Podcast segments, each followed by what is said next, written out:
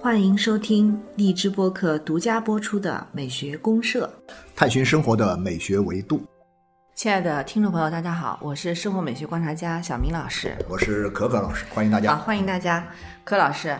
呃，你看啊、马上立冬，冬天就要来了是吧？冬天立冬就是冬天的第一个节好气像啊，这个十一月七号啊，啊是对对对立冬这天就开始立冬了。哎呀，我其实挺怀念冬天的。啊，就是感觉上一个冬天 啊，上一个冬天已经是很遥远的上了。对，在广州特别怀念冬天。对对对，因为你在广州这个地方，你怀念冬天，它已经不是一个时间的概念了，嗯，它可能是一个空间的概念。其实你是怀念另外一个有冬天的地方给你带来的曾经留下的美好的回忆，对而不是广州。广州基本上没冬天吧，拜托。冬天像春天一样啊对然后去年的冬天啊，说去年有冬天吗？人说前 年，前年有冬天吗？其实感觉一直是这样的。我们现在天气虽然有点儿变冷了啊，降温了，稍微有但是点凉爽。哎、有点凉爽，但实际上是离冬天还差很远。是的，嗯但是二十四节气当中的立冬已经来了啊，来了。对，其实冬天呢，我们在美学话题上聊过蛮多几个。对对对，对，今天其实我想聊一个特别好玩的哈，就是说啊为什么我有时候会怀念冬天呢？我觉得大家会比较喜欢这种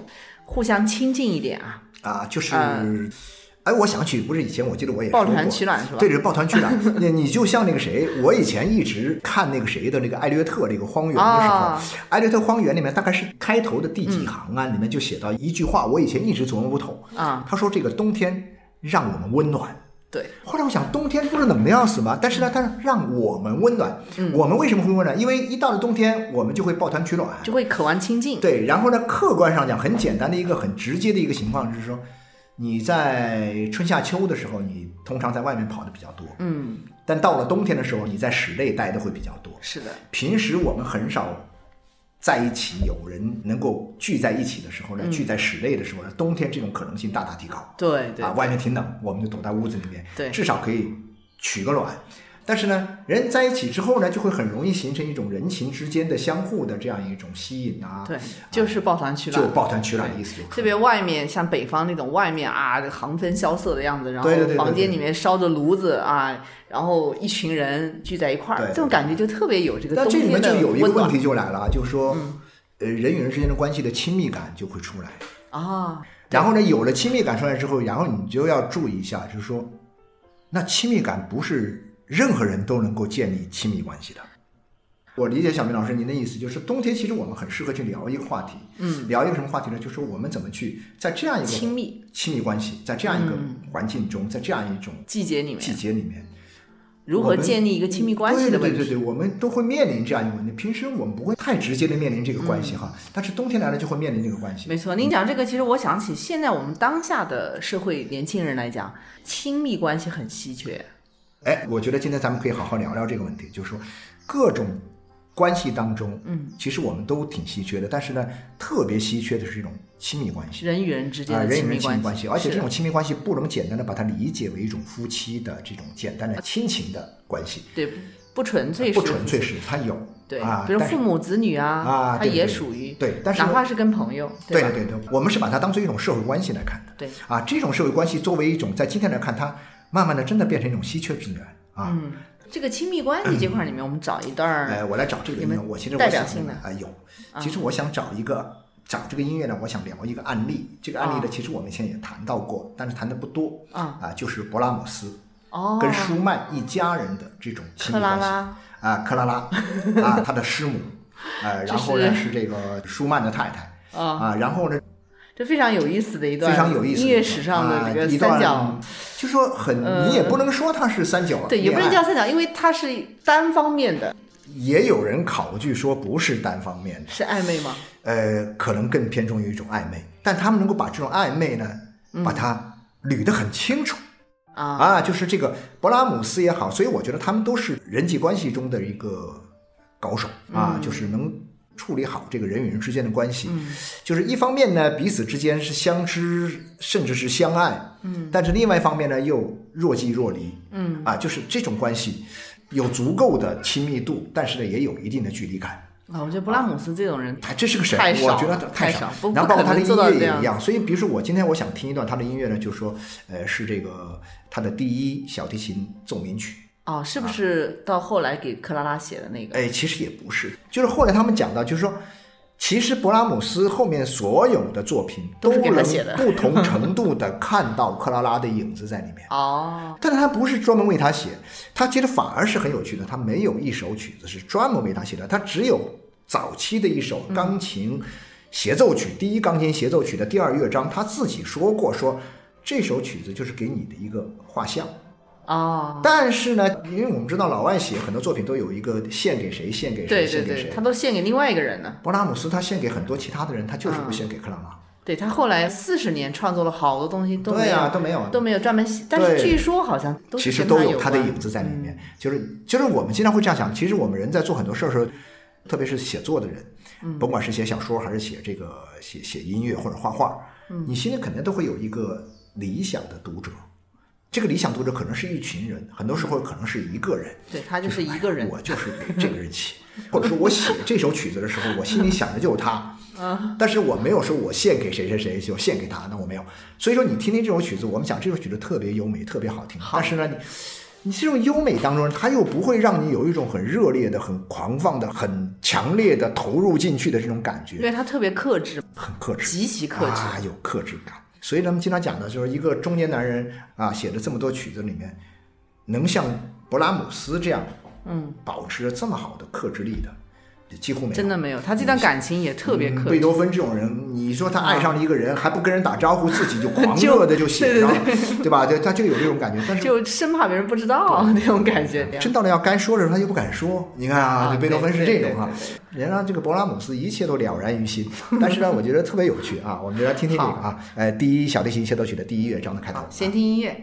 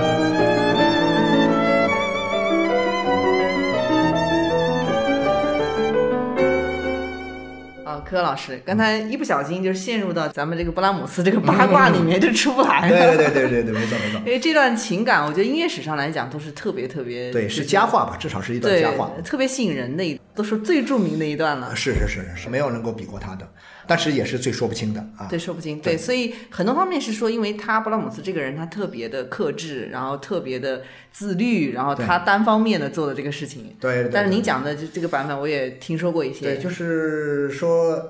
克拉拉其实也很自律啊，啊也很克制。对啊，然后呢，最后他们处理这个事儿的时候，他们彼此有很多的书信嘛，嗯，各自都烧掉。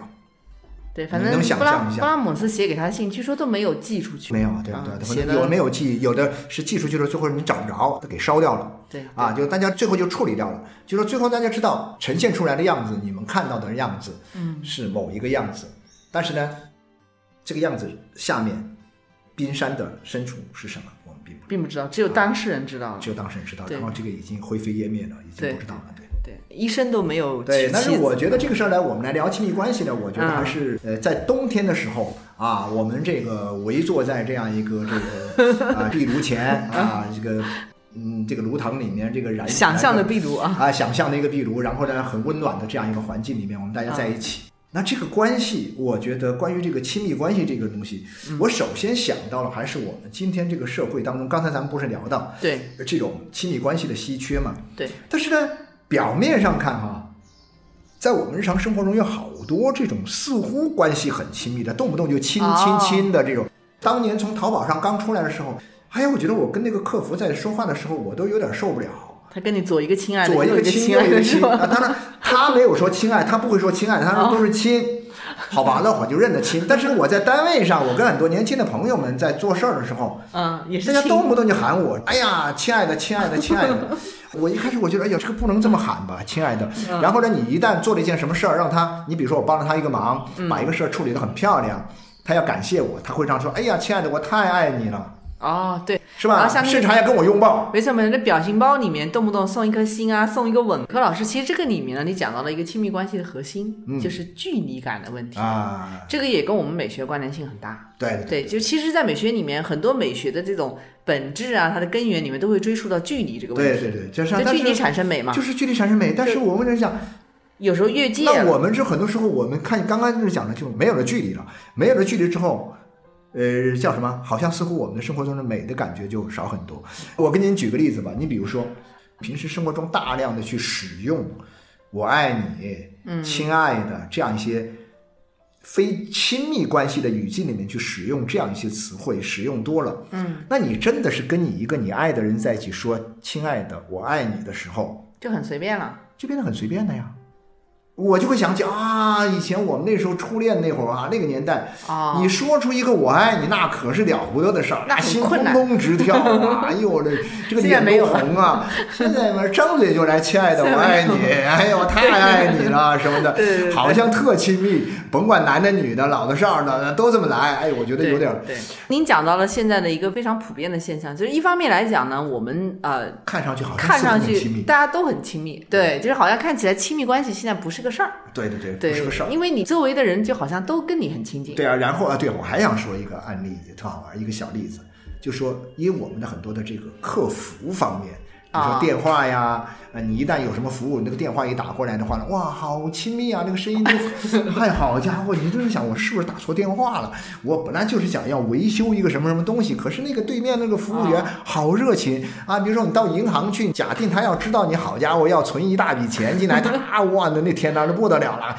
哎呀，那叫一个亲密啊。因为你是 VIP 啊，啊，所以说，所以就这么 对对，亲他就密。。但是呢，我又会觉得，另外一方面，其实我们之间的关系，实际来看，我觉得还是挺疏离的。所以啊，哎另一方面，像刚才我只讲了这一方面，表面看起来没错热热闹闹的，对好像人人都是亲爱的，对亲密的一家人亲，但对其实对它的本质上来看呢，我们现在当下是一个非常欠缺亲密关系的一个对时代。对对你就看嘛，像一般我们到饭店里去吃饭啊，比如说一家人吃饭，你就会发现一家人坐在桌子上都在干什么呢？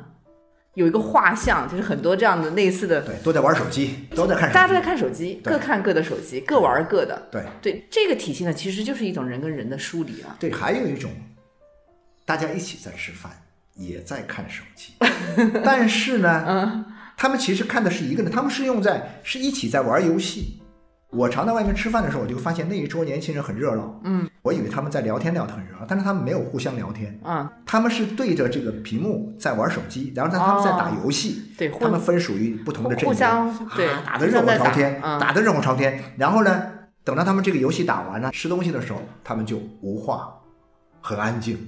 哦，特别有意思。然后呢，可能突然想起说，哎呀，刚才那个游戏那那几步棋你你是怎么走的啊？那个什么什么，嗯他们会一旦遇到了游戏的时候，他们就有话，但是呢，抛开游戏之后，他们无话，啊啊，很有趣。我就会想到这种，我们特别是现在的年轻人之间，彼此之间的这种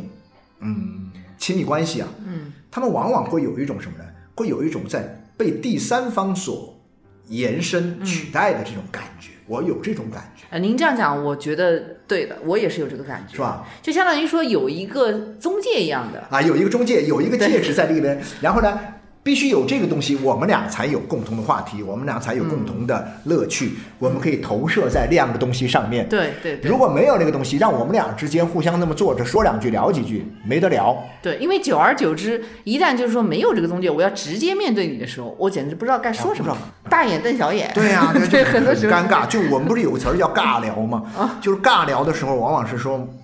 你们俩也不是一圈儿的，你们俩也不是一伙儿的， 没有共同的兴趣爱嗯好，没有这个也不可能拿着手机共识一起来打 游戏，也不可能说我们呃干嘛一样。但是呢，就是说这种中介化关系，它被引导到了，被投射到嗯了，被转移到了一个第三方之后呢，这就使得我们本来是应该我们直面的，我们俩直接交流嗯的、直接交往的这么一种关系呢，就转移了。对啊，对就对我但称之为第三者，没错，但这种中介化它也是社会发展的嗯必须，是社会发展的一个必须。对，因为你社会分工越来越精细嘛，对你啊各种对然后服效务率对越来效率越的追求也要提高，越来越高，对，服务越来越这对个啊复杂，然后你就必然会有各种各样的第三方，我都会觉得说以前的时代哈，我们干什么事儿都是亲力亲为，我们直接是的面对是是吧？？直接面对，我们直接嗯面对，在农业文明社会里面，我要嗯吃的东西都是我自己种出来的。对，是不是这意思啊对，对？但是呢，你到了后面就是一个商业化不断发展的年代，到了一个工业文明时代里面，嗯你不用种地了，农民也不用种，农民我也去买东西了。对，原来的社会来讲的话，无论是我们对人。对物，我们都是要面对。对但是现在呢，就是说你都有办法和途径，你不用直接面对。不用直接面对。对然，后对人也是那这样的话呢，客观上讲，我们彼此之间会有一点安全感，啊，但是呢，我们也付出了惨重的代价，我们也没有办法建立亲密感。对，没有亲密感了。对，没有。对，所以今天来讲的话，你比如说我这一年，我就完全不面对任何人，这也是过得的。完全完全可可以过的啊呀你想，我宅在家里，只要这个在线啊，只要这个网络畅通的，啊，那一切都不成问题。是的，那就算没有 WiFi，我有 5G，我也没有任何问题。是的，那么这样的话呢，你可以在网上建立一个你的世界，但这个世界你没有直接的交流，对，你没有直接的交往，看上去你跟他是一句一句的来往，你来我往，你来我往，但事实上呢，你没有一个真实的个体的存在，对没有一个真实的场景存在在你面前对，网络这种理想世界里面是不可能有亲密感的。啊，所以说不可能有亲密啊感。所以都是你说的虚假对的对对对对，那个小美老师说得太对了，因为刚才讲到为什么我们今天的这样一个这个亲密关系的这个。呃变成一种稀缺资源，除了我们刚刚讲到这样一种社会的日益的中介化以外，还有一个很重要的原因就是互联网。就是网络造成互联网出来之后，互联网成为了我们隔在我们无数多的直接可以面对着的这个人与人之间的一个巨大的一幕墙。对，就是一个把人跟人隔阂开来的一个中然介，然后对我们不用直接交往了，我们就到网上去交交往。对，甚至真的是很多都是这样 的。甚至坐在一起都在互相用微信聊啊对啊，天你。就好像说是好我抓们都狂可以啊不用上课了，我们不用去教室上课了，我们都到网上去上课。嗯，是的，是的，那你说这样的话呢，我跟我的学生之间能有什么亲密的关系吗？或者能有？当然，哎，师生不宜有亲密关 系了，不宜有太亲密的关系。呃，但是呢，就是说这种我们不能讲的走偏了啊，不能走偏，不能走偏。但是呢，就是说你确实会越来越隔阂。对。所以我们讲到这个亲密关系呢，其实因为时代也没法改变了，对对对对，我们就可以回到，就是说，大家如果尽可能的话，还是多一些人跟人的交往。对。那对假如说人跟人有机会交往的话，柯老师，你有没有觉得这个里面依然还是存在一个问题，就是关于距离的问题？关于距离的问题，其实嗯我觉得这个人在交往的时候啊，其实归根到底是如何去把握好这个距离的问题。对，因为即使是亲密关系，也不是表示我们就毫无距离，没错，没错。就没错亲密无间到完全是无缝，那不可能，嗯呃那不可能那两天就窒息了，就有一就完本蛋一了。个很著名的一本，这个就是罗兰米勒写的一本对，亲密亲关密系关的系书的，书里面，它里面就讲的话，就是说亲密关系的建立，它一定是什么呢？一定是里面会有这个呃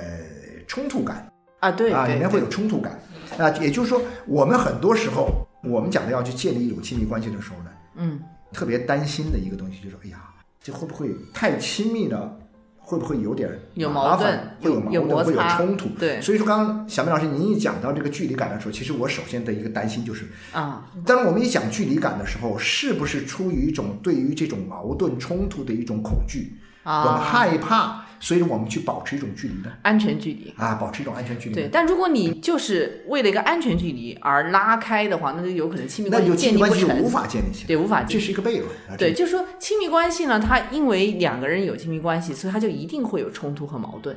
因为人总有就是自我的东西嘛。对，一旦跟别人的这种很多东西产生碰撞和摩擦，那肯定会有冲突。对但是冲突它不是坏事，像刚才您讲的这个、啊冲突这不是个。坏事。啊对罗兰·米勒的这个书里面，他也提到这一点，就是冲突它有可能是解决一段亲密关系中的问题的一个重要的钥匙。就你有了冲突，你才能暴露问题，你才有可能解哦决。明白没？就是说你不会说藏着掖着，然后再回避矛盾、回避问题。对，像这个《亲密关系》这本书啊，就是罗兰这本书啊，它主要是对两性的亲密关系嘛。啊、男女两性。对你比如说现在的很多婚姻，就很多家庭生活里面，夫妻两个人关系看着特别和谐，从来不吵架，从来没有任何冲突嗯，但相是敬如宾啊，啊，就是对，举案齐眉哈。啊，举案齐眉。但是啊反而这样的夫妻之间有可能是没有亲密关系就的。其实我觉得在这种过程当中啊，很多的这个，比如说呃男女之间的这个亲密关系，当然我们讲到通过很多的方式来建立，嗯，其中呢一个很重要的一个环节就是交流，语言交的流，交流，对，沟通，啊，呃，沟通和交流。但是我发现这个沟通和交流里面其实有一个蛮突出的问题，就是我们大量的人在这个交流当中的这种沟通啊，它其实都是一种工具性的对呀、啊，功能性很强的。因为比如说现在呃就非常注重目的嘛，对我们俩在一块儿说话，那说来说去，如果说你不去聊一个什么具体的事儿，嗯啊，你不去解决一个具体的问题，这话就聊不起来。对呀、啊，然后呢，特别是夫妻之间在一块儿啊，我明天哈、孩子你送去啊，对对对对呃，这个孩子现在出什么问题了，我们得怎么怎么解决？对对对呃，咱们下面要去这个买个车，或者说对要去，然后都讨论的是一些具体的问题。这叫工具性沟通。这个我认为这种工具性沟通其实也不利于亲密关系的建立对，就说如果两个人的关系之间，他们所有的沟通都是工具性沟通的话啊啊，那你这个肯定是欠缺亲密关系的。啊，我们需要一些表达性沟通。那就表达性沟通，那我觉得就是要说些废话是这意思，就是我们就闲聊啊，我们就啊，是不是得要有一些这种就是呃，就是闲聊，就说。我们不是经常讲吗？在我们生活中能做一些无用的事儿啊很对呀重要，聊天就是呃无用聊的一些无用的这个天儿也很重要，很重要，也就是说，从这个今天，哎呀，今儿天气呵呵呵开始啊，就东扯西拉，然后呢，其实很多时候呢，就是说，可能这个真的是这样的。我觉得有一种呢蛮重要，就是我如果是真的有一种表达，我想说，我也不知道想说什么，我就是就必须要通过说话。然后呢，你这儿呢，就你可能也、也不一定要答应我嗯要我就回应听我，你对就听着，然后我这就听诉。啊，倾诉你呢就倾听，对啊，然后呢，某一个时候呢，你就倾诉我心里，然后呢，其实啥事儿没解决，呃、对，但是呢，说完之后大家都很舒服。 所以有时候我心里讲的话就是说，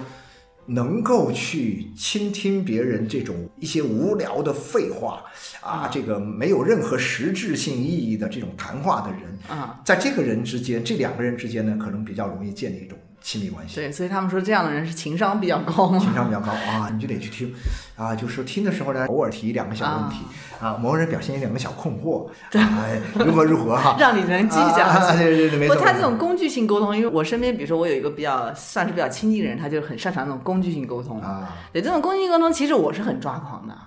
就是属于什么，嗯就是属于没话讲了，讲完这个你就没话讲了，然后你无论讲什么，他都能引到一个，都能够搞出事儿来啊！恭喜我天哪，这很对就直男很多是这样的，直男是这样，但是我觉得很多直男是这样的，他有的时候是你比如说这个男女之间的交往当中，一些直男，直男出去哈，比如说我们到了餐馆里面，到餐馆里面点菜的时候。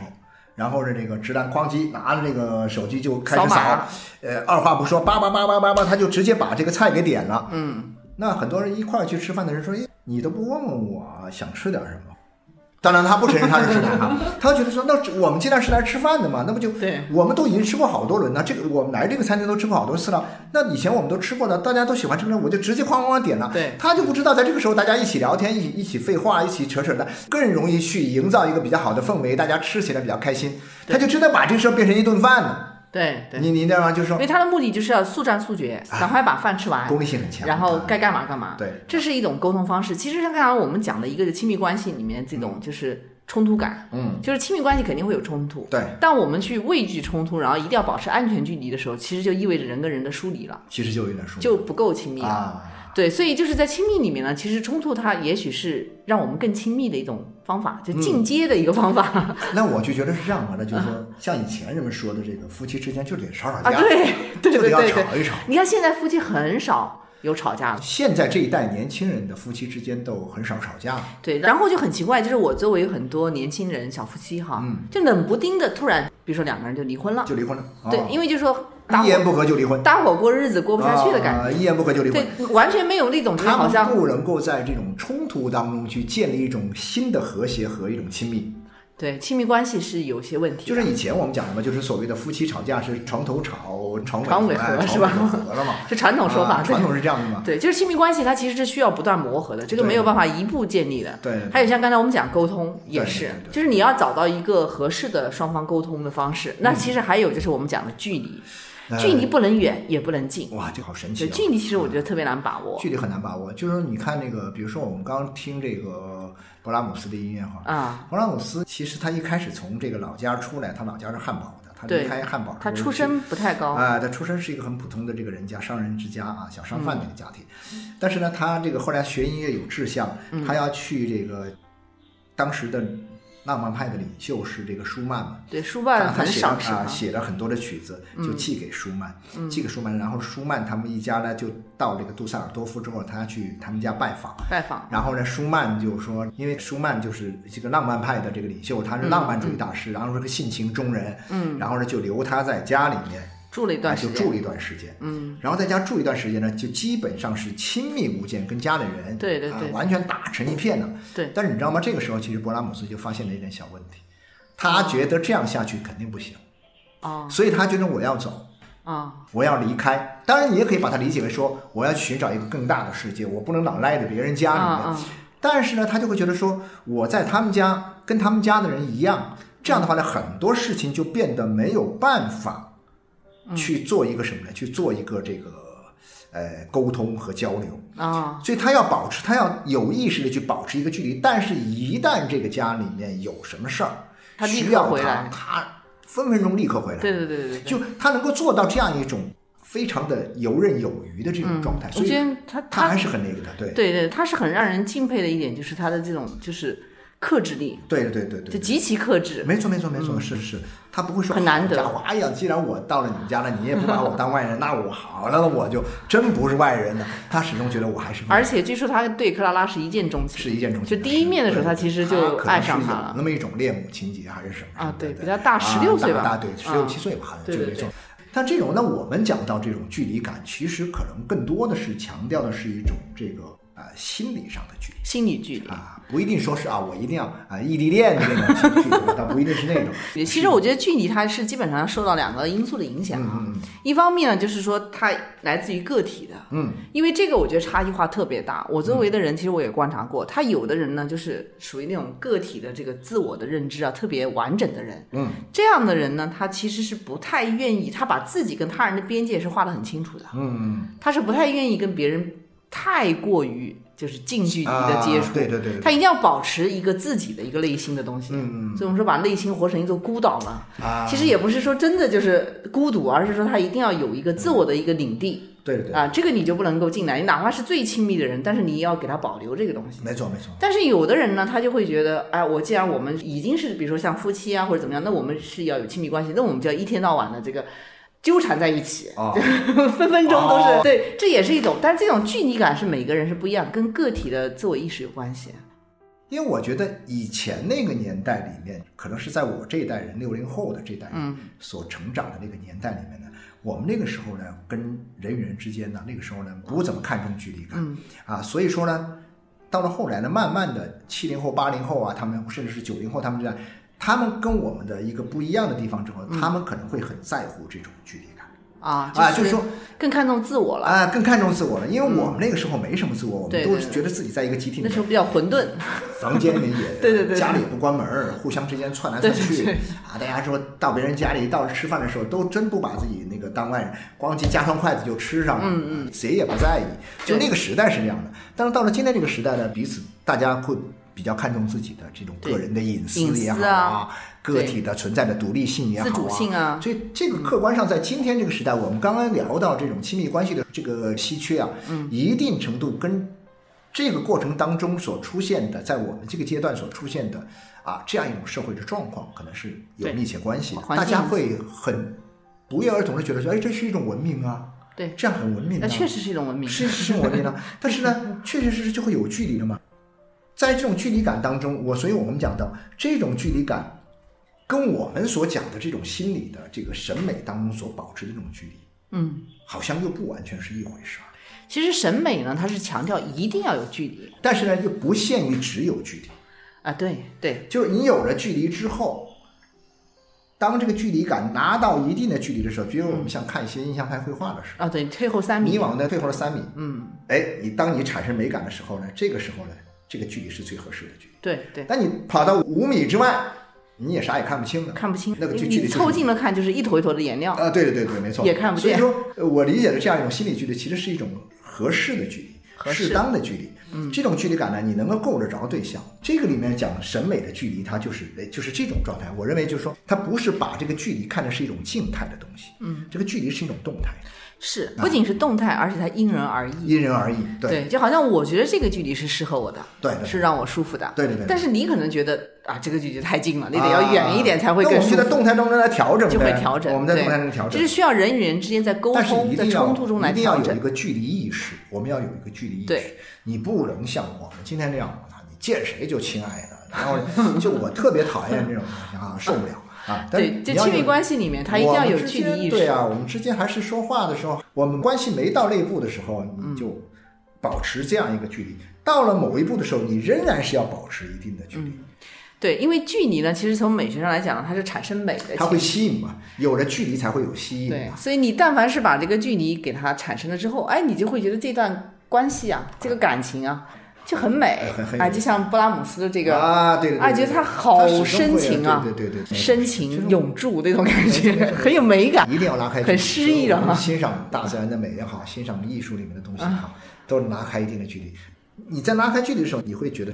我们在很多的这个日常经验里面，你好像会说你比较清楚。你比如说你看印象派的画的时候啊，它的这所谓的这个啊非限定形式哈，这种模糊的对啊这样一种取消了色彩边界的这样一种。艺术的处理的方式，嗯，我们经常看到我们在美术馆里很多人就是，哎，一会儿往前走两步，一会儿往后退两步，对你要调其实你节在调试你的距离嘛。对，你要调节。在生活中其实也是一样的，当然生活中它没有那么直观。你找到了最合适的距离，其实我认为是最有利于去建立一种比较好的亲密亲密关系，对亲对，密就是亲密关系，它肯定是需要人跟人亲近一些对，对对。但是呢，同时也需要适当的距但离。是这个东西没错，就相当于什么？比如说我们一开始聊到的，我们俩就得面对面的说话，啊我们俩就得你看着我的眼光，我看着你的眼光。抛掉中介对我认为很多看画的人也一样，我跟你讲特别逗一个事儿啊，啊，我就会觉得说我云们今天很云上看画是吗也？不是云上看画，很多人呢，他这样的，他到这个美术馆去看画的时候，他拿着个手机，他去拍，拍完了之后他去看手机里的画，啊，他怕看不清吗？也不是，你会觉得说，他首先觉得拍照很重要，对不对？我一定要把这画拍下来，拍完了之后，他就看的是手机里的画。我有一年，我不记得是在哪里了，好像是在台北。嗯那年是跨年，嗯，跨年呢，后来就是幺零幺这个倒计时。那幺零幺倒计时，我就会注意到身边所有的人都在拍，这个时候呢，都拿着手机对着这个幺零幺上，然后呢说五四三二一 Happy New Year 的时候，梆，那个幺零幺上就放烟花了嘛，所有的人全部在拍，所有人在拍的时候，所有人的眼光就注视着屏幕。没有一个人看到现场。其实没有一个人直接看到烟花 呀，你有没有想到？对没有一个人直接看到烟花呀。哎呀，我突然意识到这点，当然我也在拍，我就可以去看那个烟花。然后呢，我就会发现，我们在很多时候看画的时候，很多人是看手机拍，不拍手机的话呢，我很多人去看旁边那个说明，啪去拍一个旁边的，去扫一个二维码，啊然后呢看啊，介绍各种关于介绍啊，看完了之后扫一眼，哎看完了走了，这也是一种中间化，啊对不对？嗯中间化所以我觉得说，我要们直得面，直面，要直就是面直接面对您去您掉中间这个没错，您这个体验我是有相似的。我啊但凡是看到那种现场演出，